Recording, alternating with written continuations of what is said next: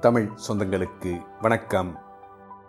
Sathyan audio books வழங்கும் அமரர் கல்கியின் அலை ஓசை. குரல் சத்யன் ரெங்கநாதன். இரண்டாம் பாகம் புயல். அத்தியாயம் பதினொன்று தாஜ்மஹால்.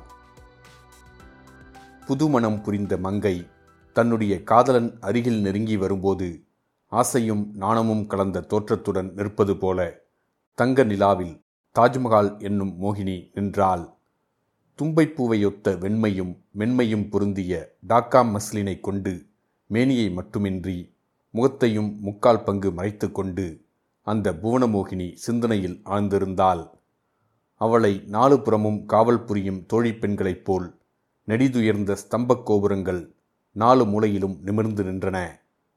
உலகம் தோன்றிய நாள் தொட்டு காதலர்களுக்கு வேதனை தருவதையே தொழிலாகக் கொண்ட பூர்ணச்சந்திரன் தனது கர்ம பலனை இந்த தாஜ்மஹால் மோகினியிடம் அனுபவித்தான். தன்னுடைய ஆயிரம் ஆயிரம் தங்கக் கரங்களினால் அந்த இணையில்லா அழகியை தழுவ ஆசை கொண்டு எவ்வளவோ முயன்றான். எனினும் தூய்மையே உருவெடுத்த அந்த நங்கையின் மேனியை அவனுடைய கரங்கள் தொட முடியாமல் அப்பால் நழுவி விழுந்தன. ஒருவேளை நாணம் காரணமாக தன்னை புறக்கணிக்கிறாளோ என்று எண்ணி இருள் நிழலை தன் உதவிக்கு அழைத்தான். ஆனால் நிழல் அந்த கற்பரசியின் மேனிக்கு ஒரு கவசமாகி காமுகனுடைய கரங்களை அப்பால் நிற்கச் செய்தது. சந்திரனுக்கு காதல் வேதனை பொறுக்க முடியாமற் போயிற்று. தாஜ்மஹால் மோகினியால் நிராகரிக்கப்பட்ட பிறகு இந்த ஜென்மம் என்னத்திற்கு? என்று நிராசை அடைந்தான். அவள் கண்ணுக்கெதிரே தன் உயிரை விட்டுவிட எண்ணி அங்கிருந்த அழகிய நீர் ஓடையில் தலைக்குப்புற விழுந்தான். அப்போதுதான் அந்த வெண்மலர் மேனியாளுக்கு மனதில் இரக்கம் உண்டாயிற்று. சந்திரனை கரையேற்ற தானும் ஓடையில் குதித்தாள். பளிங்குக்கல் ஓடையில் ஸ்படிகம் போல தெளிந்திருந்த நீரில் தங்கச் சந்திரனும் தாஜ்மஹால் மோகினியும் ஒருவரையொருவர் கட்டித் தழுவிக்கொள்வதாக காதலர் உலகத்தில் மெய்மறந்து சஞ்சரித்துக் கொண்டிருந்த சீதாவின் கற்பனை கண்களுக்கு தோன்றியது. ஆகா எத்தனை காலமாக இந்த தாஜ்மஹாலை பார்ப்பதற்கு அவள் ஆவல் கொண்டிருந்தாள்? எத்தனை முறை மானசீக யாத்திரை செய்து இங்கே அவள் வந்திருக்கிறாள்? அந்த கனவெல்லாம் இன்றைய தினம் உண்மையாகிவிட்டது. சீதாவின் வாழ்க்கையில் இது ஒரு மகத்தான நன்னாள் என்பதில் சந்தேகம் என்ன? தாஜ்மஹாலின் முன்வாசலில் பிரவேசித்த பிறகு பிரதான கட்டிடம் வரையில் உள்ள நிலாமுற்றம் ஏறக்குறைய இரண்டாயிரம் அடி நீளமும் ஆயிரம் அடி அகலமும் உள்ளது. இந்த நிலாமுற்றத்தில் குறுக்கும் நெடுக்குமாக நீலோத்பலம் மலர்ந்த நீரோடைகள் பல இருக்கின்றன. வெள்ளை பளிங்குக்கல் ஓடைகளில் நீலவர்ண ஜாலமும் நீலோத்பலமும் நீலவானத்தின் பிரதிபலிப்பும் நட்சத்திரங்களின் கிளுகிழுப்பும் வர்ணிக்க முடியாத சௌந்தரிய காட்சியாக திகழ்ந்தன. கட்டிடத்தை நெருங்கும்போது நீர் ஓடைகளில் தாஜ்மஹாலின் பிரதிபிம்பத்தையும் காணலாம். பௌர்ணமி அன்று பூரண சந்திரனுடைய பிரதிபிம்பமும் ஓடை நீரில் ஜொலித்து கொண்டிருக்கும் என்று சொல்லவா வேண்டும்? தங்க நிலாவின் ஒளியில் வெள்ளி பளிங்குக்கல் தரையில் நீல ஓடை கரையில் சீதா ராகவன் சூர்யா தாரிணி நிருபமா அவளுடைய கணவர் வேணிபிரசாத் ஆகியவர்கள் உட்கார்ந்திருந்தார்கள். மாலை நேரமெல்லாம் அவர்கள் தாஜ்மஹாலை சுற்றி சுற்றி பார்த்தார்கள். உள்ளே சென்று ஷாஜகான் மும்தாஜ் சமாதிகளை பார்த்தார்கள். சமாதிகளைச் சுற்றிலும் சலவைக்கல்லில் அமைந்திருந்த அதி அற்புதமான சித்திர விசித்திர வேலைகளை பார்த்தார்கள். தூர தூர தேசங்களிலிருந்து தருவித்து பதித்திருந்த இரத்தின கற்களினாலான புஷ்பகாரங்களை பார்த்தார்கள். நாலு மூலையிலும் நூற்றறுபது அடி உயரம் நிமிர்ந்து நின்ற காவல் கோபுரங்களிலே அவர்கள் போட்டி போட்டுக்கொண்டு ஏறி உச்சியிலிருந்து நாலாபுரமும் பார்த்து மகிழ்ந்தார்கள். யமுனை நதியில் இறங்கி கழித்தார்கள். அங்கும் இங்கும் ஓடி ஆடினார்கள். ஓடியவர்களை துரத்தி பிடித்தார்கள். கலகலவென்று சிரித்தார்கள். விளையாட்டாக ஒருவரை ஒருவர் அடித்தார்கள். இப்படியெல்லாம் குதூகலமாக மாலை நேரத்தை கழித்த பிறகு எல்லாரும் ஓரளவு உடல் சோர்ந்து ஓடைக்கரையில் உட்கார்ந்தார்கள். இரவு சுமார் ஒன்பது மணி இருக்கும். புற உலகமெல்லாம் அமைதி நிலவியது. ஆனால் நம்முடைய நண்பர்கள் எல்லாருடைய உள்ளத்திலும் அமைதி நிலவியது என்று சொல்ல முடியாது. சீதா ராகவன் தாரிணி சூர்யா ஆகிய ஒவ்வொருவருடைய உள்ளமும் வெவ்வேறு காரணத்தினால் கொந்தளித்து கொண்டிருந்தது. மனித ஜென்மம் எடுத்து தாஜ்மஹாலை பார்க்காமல் இருப்பதில் என்ன பயன்? அப்படிப்பட்ட ஜென்மமும் ஒரு ஜென்மமா? என்று சீதா பேச்சைத் தொடங்கினாள். அதுவும் பகலில் பார்த்தால் மட்டும் போதாது. இந்த மாதிரி பௌர்ணமி நிலவிலே பார்க்க வேண்டும் என்றான் ராகவன். பார்த்துவிட்டு உடனே உயிரை விட்டுவிட வேண்டும். அப்புறம் உயிர் என்னத்திற்கு? என்றான் சூர்யா. அவன் பரிகாசமாகச் சொல்கிறான் என்பதை தெரிந்து கொண்ட சீதா ஆமாம் அம்மாஞ்சி தாஜ்மஹாலை பார்த்த பிறகு உயிரோடு இருப்பது அவசியமில்லைதான் என்றாள். தீப ஒளியை பார்க்கிற விட்டில் பூச்சி அப்படித்தான் எண்ணிக்கொள்கிறது. என்றான் சூர்யா. என்னை பொறுத்தவரையில் இந்த மாதிரி ஒரு கட்டிடம் என்னை புதைக்கும் இடத்திற்கு மேலே கட்டுவதாயிருந்தால் நான் இங்கேயே இந்த நிமிஷமே உயிரை விடத் தயார் என்றாள் நிரூபமா. அப்படி ஏதாவது செய்து வைக்காதே. இப்போதெல்லாம் உயிரோடு இருப்பவர்கள் வசிப்பதற்கு வீடு கட்டுவதே கஷ்டமாயிருக்கிறது. செத்துப்போனவர்களுக்கு எப்படி கட்டிடம் கட்ட முடியும்? நிச்சயமாக என்னால் முடியாது. என்றார் நிருபமாவின் கணவர் வேணி பிரசாத் மிஸ்டர் பிரசாத் தங்களுடைய மனைவிதான் இம்மாதிரி முதன் முதலில் சொன்னார் என்பதில்லை. இதற்கு முன் இங்கு வந்து பார்த்த ஸ்திரீகள் வெள்ளைக்கார துரைசாணிமார்கள் உள்பட இம்மாதிரியே சொல்லியிருக்கிறார்கள். ஆனால் சிறிதும் யோசனையின்றிதான் சொல்லியிருக்கிறார்கள். செத்துப்போன பிறகு உடம்பை சுடுகாட்டில் வைத்து எரித்தால் என்ன? அல்லது அதை புதைத்து தாஜ்மஹால் போன்ற ஒரு கட்டிடத்தை அதன் மேலே கட்டினால் என்ன? இறந்தவர்களுக்கு எப்படி செய்தாலும் ஒன்றுதான் என்று சூர்யா சொன்னான். சரியான பேச்சு. என்னுடைய கட்சியும் அதுதான். செத்துப்போன ஷாஜகானுடைய ராணிக்கு இந்த தாஜ்மஹால் கட்டிடத்தினால் யாதொரு பயனும் இல்லை. ஆனால் நம்மைப்போல் உயிரோடு இருப்பவர்கள் எத்தனையோ பேர் இந்த அற்புத காட்சியை பார்த்து அனுபவிக்க முடிகிறது. உமர்கையாமின் கவிதை இந்த மாதிரி இடத்துக்குத்தான் பொருந்தும். தங்குவதற்கு தாஜ்மஹால் ஒரு கூஜா திராட்சை ரசம் ஒரு கவிதை புத்தகம் என் அருகில் நீ இதைக் காட்டிலும் வேறு சொர்க்கமும் உண்டோ? என்று கூறி சௌந்தரராகவன் தாரிணியை உற்று நோக்கினான். இத்தகைய மனோரதம் உங்களுக்கும் வேணிப்பிரசாத்துக்கும் நிறைவேற இடம் உண்டு. ஆனால் தாரிணியையும் மிஸ்டர் சூர்யாவையும் போன்றவர்கள் என்ன செய்வது? என்று நிரூபமா சொன்னாள். அவரவர்களுக்கும் ஒரு நாள் கல்யாணம் நடந்துவிடுகிறது சூர்யா விஷயத்தில் கல்யாணத்தை பற்றி கவலையே இல்லை. அவன் சம்மதிக்க வேண்டியதுதான். மணப்பெண் தயாராக காத்து கொண்டிருக்கிறாள். என்றாள் சீதா. அத்தங்கா உனக்கு எப்போதும் காதலும் கல்யாணமும் தான் நினைவு. காதலை தவிர உலகத்தில் வேறொன்றும் கிடையாதா? என்றான் சூர்யா. சந்தேகம் என்ன? காதலை காட்டிலும் உலகத்தில் முக்கியமானது ஒன்றுமில்லைதான். கவிதைகள் காவியங்கள் எல்லாம் காதலை அடிப்படையாக கொண்டுதானே புனைகிறார்கள். காதல் இல்லாவிட்டால் வால்மீகியின் ராமாயணம் ஏது? காளிதாசனின் சாகுந்தலம் ஏது? ஷேக்ஸ்பியரின் நாடகம் ஏது? மற்றும் இந்த நாளில் நவீன ஆசிரியர்கள் நவநவமாக எழுதி வெளியிடும் அற்புதமான நாவல்களைத்தான் அவர்கள் எப்படி எழுத முடியும்? என்றான் ராகவன். ஆகா உங்கள் நாவல்களை கொண்டு போய் குப்பையிலே போடுங்கள். வேறு ஒன்றும் விஷயம் இல்லாதவர்கள் காதற்கதைகளை எழுதுகிறார்கள். வேலையற்ற வீணர்களே காதற்கவிதைகள் புனைகிறார்கள் என்று சூர்யா சொன்னான். நிமிஷத்துக்கு நிமிஷம் அவனுடைய உள்ளத்தில் ஆவேசமும் அவன் குரலில் ஆத்திரமும் பெருகிக் கொண்டிருந்தன. பின்னே எல்லோரும் கார்ல் மார்க்ஸைப் போலவே எழுத வேண்டும் என்கிறியாக்கும்? என்றான் ராகவன். எல்லாரும் கார்ல் மார்க்ஸைப் போல் எழுத வேண்டாம். டால்ஸ்டாயைப் போல் எழுதட்டுமே. காந்தி மகானைப் போல் எழுதட்டுமே. ஜவஹர்லால் நேருவைப் போல் எழுதட்டுமே. பெர்னாட்ஷாவைப் போல் எழுதட்டுமே. அம்மாஞ்சி பாரதியாரைப் போல் எழுதலாமா கூடாதா? பாரதியார் காதலை பற்றி என்ன சொல்லியிருக்கிறார்? நினைவிருக்கிறதா? என்றாள் சீதா. பாரதியார் என்ன சொல்லியிருந்தால் இப்போது என்ன? அவர் சொன்னதெல்லாம் சரி என்று நான் ஒப்புக்கொள்ளவில்லையே. பாரதியாருக்கு அறிவு தெளிந்திருந்தபோது தேசத்தின் சுதந்திரத்தை பாடினார். கொஞ்சம் மயக்கமாயிருந்தபோது காதலை பற்றி பாடினார். என்றான் சூர்யா.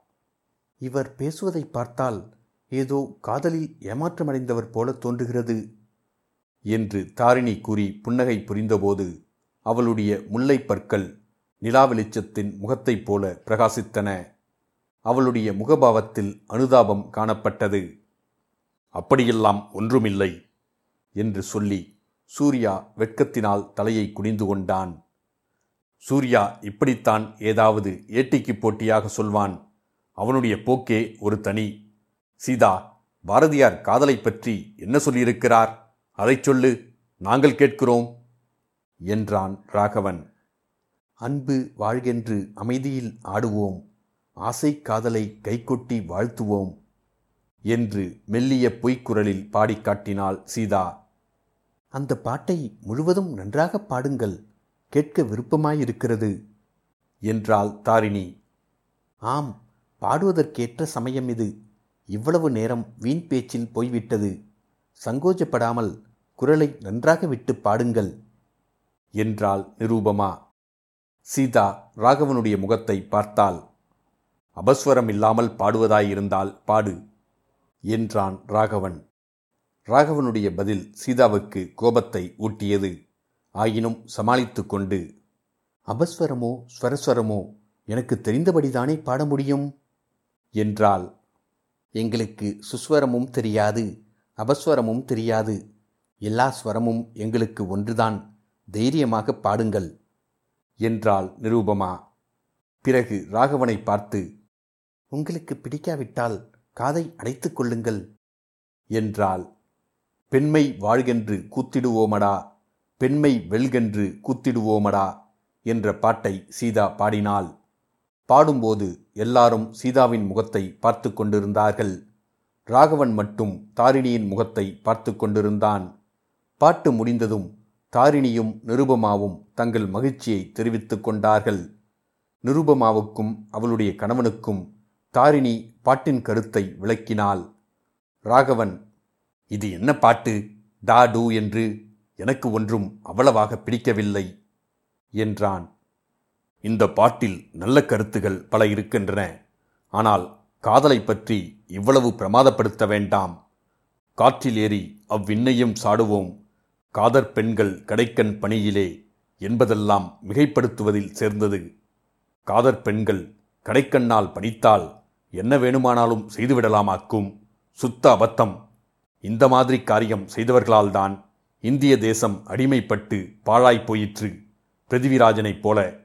அத்தங்கா பாரதியாரின் தேசிய கீதம் ஒன்று பாடு என்றான் சூர்யா. எனக்கு தேசிய கீதம் ஒன்றும் தெரியாது. பாடினாலும் அபஸ்வரமாயிருக்கும் டா டூ என்று கர்ண கடூரமாயிருக்கும் என்றாள் சீதா. தாரிணி உனக்கு ஹிந்துஸ்தானியில் ஒரு தேசிய கீதம் தெரியுமே? அதை பாடு என்றான் ராகவன். ஆமாம் தாரிணி சாரே ஜெகான்சே அச்சா என்ற கீதம் உனக்கு தெரியுமே? அதை பாடு. கராச்சியிலிருந்து பம்பாய்க்கு கப்பலில் போனபோது கடைசியாக நீ பாடி கேட்டது. அப்புறம் கேட்கவே இல்லை என்றாள் நிரூபமா. தாரிணி பாடினாள் இரவு நேரத்தில் சப்தம் செய்யும் பட்சிகளும் வண்டுகளும் காற்றும் கூட அடங்கி நின்றன. பூரண சந்திரன் தாஜ்மஹால் மோகினியை ஒரு கணம் மறந்து தாரிணியின் கீதத்தில் கவனம் செலுத்தினான். நட்சத்திரங்கள் கண்கொட்டுவதை கூட நிறுத்தி ஆர்வத்தோடு கேட்டன. நிலா வெளிச்சத்தில் புகைப்படம் எடுக்க முயன்று கொண்டிருந்த ஒரு வெள்ளைக்காரரும் அவருடைய துரைசாணியும் கூட தங்கள் காமிராவை மூடிவிட்டு காது கொடுத்து கேட்டனர். பாடி முடித்ததும் நிருபமாவும் அவளுடைய கணவரும் அச்சா பகுத் அச்சா என்றார்கள். வளே பேஷ் என்றான் சூர்யா. பாடினால் இப்படி பாட வேண்டும். இல்லாவிட்டால் சும்மா இருக்க வேண்டும் என்றான் ராகவன். சீதாவின் உள்ளம் புண்பட்டது என்பதை சூர்யா கவனித்தான். அவளை பார்த்து அத்தங்கா நீ கூட இந்த பாட்டை கற்றுக்கொள்ளலாம் இதன் அர்த்தம் என்ன தெரியுமா? உலகில் எல்லா தேசங்களிலும் சிறந்தது. நம்முடைய ஹிந்துஸ்தானாம் என்பது முதல் வரியில் கருத்து என்றான். அதற்கு கூட சந்தேகமா? உலகத்திலெல்லாம் மிக சிறந்த தேசம் நம் இந்திய தேசம்தான். அதை நிரூபிக்க இந்த தாஜ்மஹால் ஒன்று போதுமே? என்றாள் சீதா. நீ சொல்லுவது தப்பு. இந்தியாவின் மகிமை தாஜ்மஹாலில் ஏற்படவில்லை. இமயமலையினாலும் கங்கை நதியினாலும் புத்தராலும் அசோகராலும் சிவாஜியினாலும் ஜான்சி ராணியினாலும் இந்தியாவுக்கு மகிமை ஏற்பட்டது என்றான் சூர்யா. இமயமலையும் கங்கை நதியும் போல் வேறு தேசங்களில் மலையும் நதியும் இருக்கின்றன. ஆனால் தாஜ்மஹாலை போன்ற ஒரு கட்டிடம் கிடையாது. ஆகையால் இந்தியா தாஜ்மஹாலினாலேதான் பெருமையடைந்திருக்கிறது என்று சொன்னான் ராகவன். இந்த பெருமை இந்தியாவுக்கு வேண்டாம் என்று நான் நினைக்கிறேன் என்றான் சூர்யா. உலகத்தின் ஒன்பதாவது அதிசயம் உனக்கு மட்டும் அதிசயமில்லையாக்கும் என்றான் ராகவன். மிஸ்டர் சூர்யாவுக்கு அதிசயமில்லாவிட்டால் உலகம் அஸ்தமித்து விடாது. இந்த தாஜ்மஹால் கட்டிடத்தினால் இந்தியாவின் மகிமை விளங்குகிறது. சலனமில்லாத காதலின் பெருமையும் இதன் மூலம் வெளியாகிறது என்றார் பிரசாத். ஆ நீங்கள் கூட காதலை புகழ ஆரம்பித்து விட்டீர்களா? என்று சூர்யா அருவருப்பு நிறைந்த குரலில் கேட்டான். நீங்கள் ஏன் காதல் என்றால் கரிக்கிறீர்கள்? இந்த தெய்வீக அழகு வாய்ந்த தாஜ்மஹால் ஷாஜகானுடைய காதலிலிருந்து தானே உற்பவித்தது? என்று நிருபமா கூறினாள். அம்மணி தயவு செய்து கேளுங்கள். ஷாஜகானுடைய காதலிலிருந்து இந்த தாஜ்மஹால் கட்டிடம் பிறக்கவில்லை. பாதுஷா ஷாஜகானுடைய கொடுங்கோன்மையிலிருந்து பிறந்தது. அந்த கொடுங்கோன்மை அவனுடைய மகன் அவுரங்கசீப்புக்கே பொறுக்கவில்லை. அதற்காக அவன் தன் சொந்த தகப்பனை சிறையில் அடைத்து வைத்தான். ஆ அவுரங்கசீப் கலை உணர்ச்சி என்பது அறவே இல்லாதவன். அவன் கொடுங்கோலன் என்பது சரித்திர பிரசித்தமானது. ஷாஜகான் எப்படி கொடுங்கோலனாவான்? அவன் ரொம்ப நல்லவன் என்று சரித்திரம் சொல்கிறதே? ஆமாம் ரொம்ப ரொம்ப நல்லவன். ஆனால் அந்த ஒரு நல்லவனுடைய தற்பெருமைக்காக எத்தனை ஜனங்கள் கஷ்டப்பட வேண்டியிருந்தது தெரியுமா? இந்த தாஜ்மஹாலை கட்டி முடிக்க இருபது வருஷம் ஆயிற்று என்று உங்களுக்கு தெரியுமா? இருபதாயிரம் தொழிலாளர்கள் நெற்றி வியர்வை நிலத்தில் விழ இரவு பகல் பாடுபட்டார்கள் என்று தெரியுமா? மக்களை கசக்கி பிழிந்து வசூலித்த வரிப்பணத்தில் கோடானு கோடி ரூபாய் செலவழிந்தது என்பது தெரியுமா? ஒரு தனி மனிதனுடைய தற்பெருமைக்காக இருக்கட்டும் அல்லது அவனுடைய அதிசயமான காதலுக்காகவே இருக்கட்டும். இருபதனாயிரம் பேர் இருபது வருஷம் உழைத்து உழைத்து உயிர்விட வேண்டுமா? இதை ஒரு நாளும் நான் ஒப்புக்கொள்ள முடியாது. எனக்கு மட்டும் அதிகாரம் இருந்தால் என்ன செய்வேன் தெரியுமா? என்று ஆங்காரத்துடன் கூறி சூர்யா மூச்சு விடுவதற்காக நிறுத்தினான். உமக்கு அதிகாரம் இருந்தால் என்ன செய்வீர்? என்று தாரிணி புன்னகை புரிந்த வண்ணம் கேட்டாள்.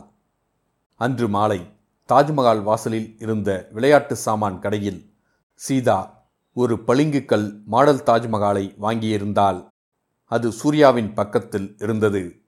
சூர்யா அதை கையில் எடுத்துக்கொண்டான் ஆயிரம் பதினாயிரம் மக்களை கொடுமைப்படுத்தி ஒரு மூட அரசன் தன்னுடைய தற்பெருமைக்காக கட்டிய இந்த தாஜ்மஹாலை எனக்கு அதிகாரம் இருந்தால் இந்த நிமிஷமே இடித்து தள்ளி சுக்குநூறாக்குவேன் என்று இறைந்து கத்திய வண்ணம் கையில் எடுத்திருந்த தாஜ்மஹால் பொம்மையை வீசி எறிந்தான். எரிந்த தாஜ்மஹால் பொம்மை தாரிணியை நோக்கிச் சென்றது. அவளுடைய தலையிலோ முகத்திலோ அது விழப்போகிறது என்ற பயத்தினால் பார்த்திருந்தவர்கள் எல்லாரும் ஆகா! என்றார்கள். தாரிணியும் திடுக்கிட்டு சிறிது தலையை பின்வாங்கிக் கொண்டால் நல்ல வேளையாக எரியப்பட்ட தாஜ்மஹால் தாரிணியின் மேல் விழாமல் பக்கத்தில் விழுந்தது. விழுந்த வேகத்தில் சுக்குநூறாயிற்று உடைந்த பகுதி ஒன்று எகிரி கிளம்பிச் சென்று தாரிணியின் நெற்றியில் தாக்கியது. முன்கூந்தலுக்கு கீழே காயம்பட்டு இரத்தம் கசியத் தொடங்கியது. தாரிணியின் தந்த நிற நெற்றியிலிருந்து கசிந்த இரத்தத் துளியை வெண்ணிலவின் கிரணம் தழுவி அதை ஜோதிமயமான நாகரத்தினம் போல திகழச் செய்தது. தாஜ்மஹால் தாரிணியின் மேல் விழாமல் கீழே விழுந்ததினால் பயம் நீங்க பெற்றவர்களை இந்த விபரீதம் மீண்டும் திடுக்கிடச் செய்தது. சூர்யாவைத் தவிர மற்றவர்கள் ஆகா! என்று சத்தமிட்டு கொண்டு தாரிணியை சூழ்ந்து கொண்டார்கள். முதலில் அவளை அணுகிச் சென்று நெற்றியில் கையை வைத்து இரத்தத்தை நிறுத்த முயன்றவன் ராகவன்தான். நிரூபமா பலாத்காரமாக அவனுடைய கையை அப்புறப்படுத்திவிட்டு தன்னுடைய கைக்குட்டையினால் காயம்பட்ட இடத்தில் கட்டினாள். மற்றவர்களைப் போலவே கவலையுடன் தாரிணியின் அருகில் சென்ற சீதா ராகவனுடைய செய்கையை பார்த்து நெஞ்சினிலே அம்பு பாய்ந்தவளைப் போல வேதனை அடைந்தாள். சிறிது நேரம் தாரிணியைச் சுற்றி ஒரே அல்லோல கல்லோலமாயிருந்தது சிறிது நேரத்திற்கு பிறகு அமைதி ஏற்பட்டது. எல்லாரும் அவரவர்களுடைய இடத்தில் உட்கார்ந்தார்கள். வேணி பிரசாத் ராகவனை பார்த்து உங்க சிநேகிதர் மிக்க முரடர் போலிருக்கிறதே! என்றார். சுத்த இடியட்! செய்ததற்காக மன்னிப்பு கூட கேட்டுக்கொள்ளாமல் தூரத்திலேயே உட்கார்ந்திருக்கிறான்! என்றான் ராகவன். இந்த சின்ன விஷயத்திற்கு இவ்வளவு எதற்காக தடபுடல் செய்கிறீர்கள்? என்றாள் தாரிணி. நல்ல வேலை நெற்றியில் பட்டதோடு போயிற்று. ஒருவேளை கண்ணிலே பட்டிருந்தால் என்னாகும்? என்றான் ராகவன். அதுதான் படவில்லையே. பின் எதற்காக இந்த பேச்சு? நீங்கள் எல்லாரும் சும்மா இருந்தாலே எனக்கு பெரிய உதவியாயிருக்கும் என்று தாரிணி கூறினாள். சீதா மௌனமாயிருந்தாள். அவளுடைய உள்ளத்தில் ஒரு பெரும் கொந்தளிப்பு ஏற்பட்டிருந்தது. ஒரு சிறு கடுகத்தினை காயம் நெற்றியில் ஏற்பட்டதற்கு இவ்வளவு உபசாரமா இவ்வளவு தடபுடலா என்று ஒரு கணம் நினைத்தாள். இவளுக்கு நன்றாக வேண்டும். காயம் இன்னும் கொஞ்சம் பெரிதாக கூடாதா? என்று மறுகணம் நினைத்தாள். இந்த காயம் நமக்கு பட்டிருக்க கூடாதா? நம்மையும் இப்படி எல்லாரும் சூழ்ந்து உபசாரம் செய்வார்கள் அல்லவா? என்ற எண்ணமும் ஒரு பக்கத்தில் இருந்தது. பாவம் சூர்யா என்ன செய்வான்? தவறிப்பட்டதற்கு அவன் பேரில் இவ்வளவு எரிந்து விழுகிறார்களே! என்று அனுதாபப்பட்டாள். இந்த உலகத்திலே நம்மிடம் உண்மையான அபிமானம் உள்ளவன் சூர்யா ஒருவன்தான். முன்னேயெல்லாம் அவனை நாம் கண்டபடி பரிகாசம் செய்து அவமானப்படுத்தினோமே! என்று தன்னைத்தானே நொந்து கொண்டாள். தன்னுடைய அனுதாபத்தை பார்வையின் மூலம் தெரியப்படுத்த எண்ணி சூர்யாவை அடிக்கடி நோக்கினாள். ஆனால் அவனோ ஆகாசத்தை பார்த்து கொண்டு ஆழ்ந்த சிந்தனையில் மூழ்கியிருந்தான். தாஜ்மஹால் நொறுங்கி தாரிணிக்கு காயம்பட்ட சம்பவத்துக்கு பிறகு பேச்சு ஒன்றும் அவ்வளவாக சுவாரஸ்யப்படவில்லை. போதும் தாஜ்மஹால் பார்த்த லட்சணம். ஹோட்டலுக்கு திரும்பி போகலாமே என்றாள் சீதா. சரி என்று சொல்லி எல்லாரும் உடனே எழுந்தார்கள். ஹோட்டலுக்கு சென்றதும் சூர்யா தன் சாமான்களை எடுத்துக்கொண்டு அவசரமாக டில்லிக்கு போக வேண்டும் என்று சொல்லிவிட்டு ரயில்வே ஸ்டேஷனுக்கு புறப்பட்டான். இத்துடன் அத்தியாயம் பதினொன்று முடிவடைந்தது. மீண்டும் அத்தியாயம் பனிரெண்டில் சந்திப்போம்.